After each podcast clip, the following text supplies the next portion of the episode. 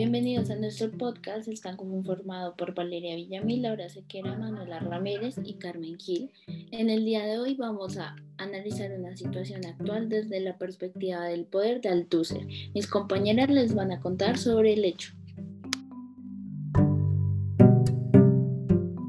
Eh, el hecho que vamos, del que vamos a hablar el día de hoy fue bastante controversial.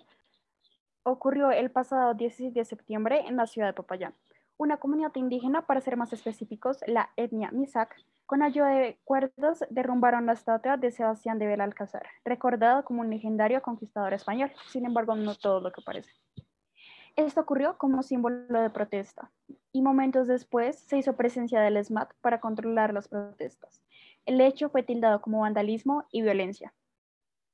Actualmente, investigación criminal de la Policía Nacional y del Cuerpo Técnico Investigativo de la Fiscalía están identificando a los responsables de este daño al patrimonio cultural de Popayán y lo calificó como un delito.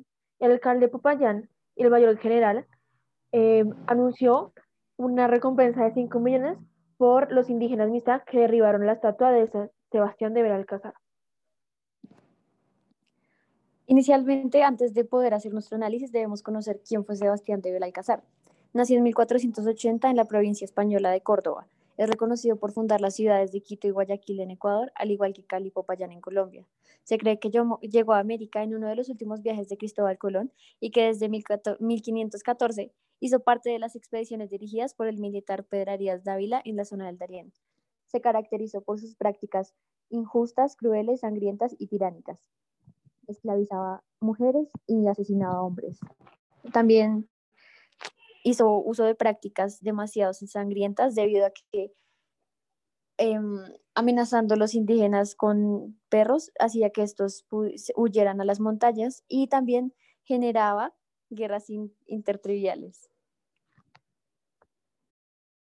Muchas gracias, Vale. Ya con la información bien clara, vamos a partir de la concepción que tenía el Tusser del poder, que decía que era represivo y siempre estaba en las mismas manos, es decir, no hay representación de minorías como los indígenas. A partir de esto, vamos a analizar qué papel tienen los aparatos represivos ideológicos en este hecho. Uno de los aparatos ideológicos que están más inmersos en esta noticia son los de los medios de comunicación porque actualmente uno se da cuenta de todo lo que está ocurriendo a través de los medios de comunicación y las redes sociales. Y si estas ya vienen con una opinión formada acerca de los hechos, esto de alguna manera va a influenciar a, la población acerca de lo que pasó, como lo que ocurrió en esta noticia. Si ya los medios de comunicación están diciendo que los indígenas son unos vándalos, la población también puede llegar a pensar esto. Sí, Manu, tienes razón. Voy a leer un tuit que encontramos que nos dejó un poco desconcertadas. Después de ver la caída de la estatua del conquistador Sebastián de Belalcázar a manos de indígenas ideologizados de izquierda y ver celebrado este acto por los progres, queda claro que ni con una segunda colonización estos dejarán de ser unos indios incivilizados.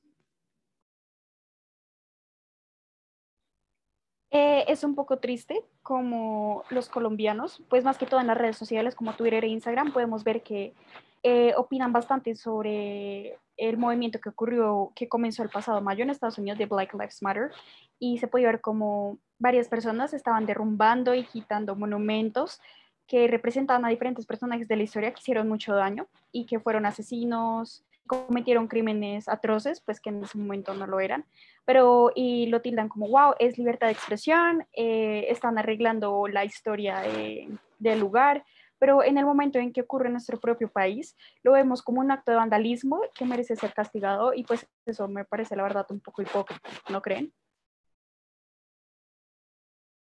Sí, totalmente de acuerdo. Y además también yendo con el tweet y otro de los aparatos eh, ideológicos que es la política, que acá se ve relacionada cuando dice ideologizados de izquierda, es que en un país tan polarizado como este, de extremos, em, se usa estos términos para tratar de disminuir la validez de los argumentos de otra persona. En este, eh, en este tuit trató de invalidar a los indígenas diciendo que solamente son unos izquierdistas y de esta manera los extremos políticos de este país eh, tratan de suprimir Em, a la población. O sea, o eres de derecha o izquierda, y si no eres de ninguno de estos dos, no eres nada. Exactamente, Manu. Siento que muchas veces la polarización, que pues también es como consecuencia de los medios, las redes sociales, crea como estas distinciones entre nosotros mismos colombianos, que pues al, al final tenemos eh, las mismas raíces. También me gustaría complementar lo que ustedes están diciendo con, digamos, la educación religiosa que nos dan acá en Colombia. Por ejemplo, en el preámbulo de la Constitución todavía está nombre de Dios. Eh, en consecuencia, digamos que muchas de las religiones actuales como que subestiman las creencias eh, indígenas diciendo que son del diablo, que son chamánicas, como también eh, desvalorizando esa esa cultura indígena que pues de alguna forma los españoles nos robaron con la evangelización. Sí, Carmen, tienes razón, porque en efecto esta religión venía de otro país que era eh, España. Eh, también debemos tener en cuenta que la educación es un método terriblemente ideologizador de sobre aceptar estos próceres de la conquista. Eh, siento que algo que tiene que ver muchísimo con el pensamiento de la sociedad eh, acerca de esto es la educación. La educación que nos dan en la primaria, la historia, en la historia siempre nos enseñan que los españoles vinieron, nos conquistaron y que gracias a ellos eh, pudimos, entre comillas, avanzar, que somos lo que somos ahora, que nos enseñaron la religión y otras creencias que ellos tenían sabiendo que esto realmente no pasó, que llegaron, asesinaron, robaron. Pero en los libros de historia no aparece eso, no aparecen todos los crímenes atroces que hacían, sino los mostraban, los glorificaban, como a Cristóbal Colón. O sea, todo el mundo piensa, wow, Cristóbal Colón nos descubrió, gracias por descubrir América, sabiendo que fue un genocida de nuestra cultura.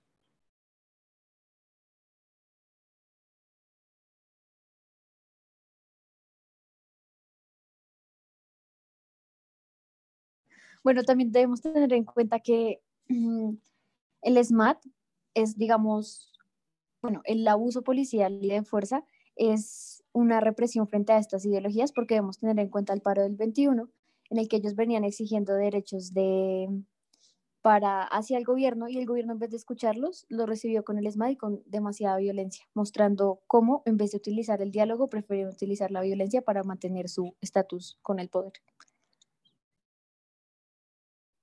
Y, el argumento que nosotros escuchamos de, no, pero es que esa no es toda la institución policial, esas son solo unas manzanas podridas. Bueno, es que hay algunos trabajos que no pueden tener manzanas podridas.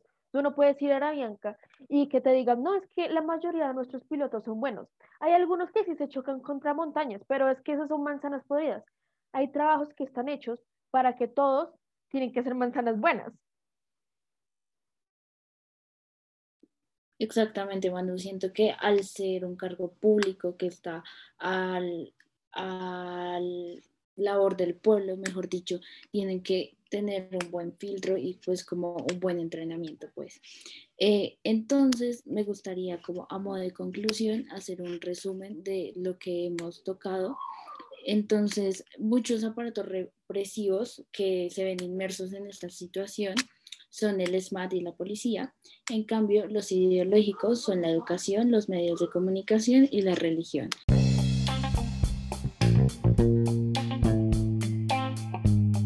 Les agradecemos por escuchar este podcast y les, les agradezco a ustedes también.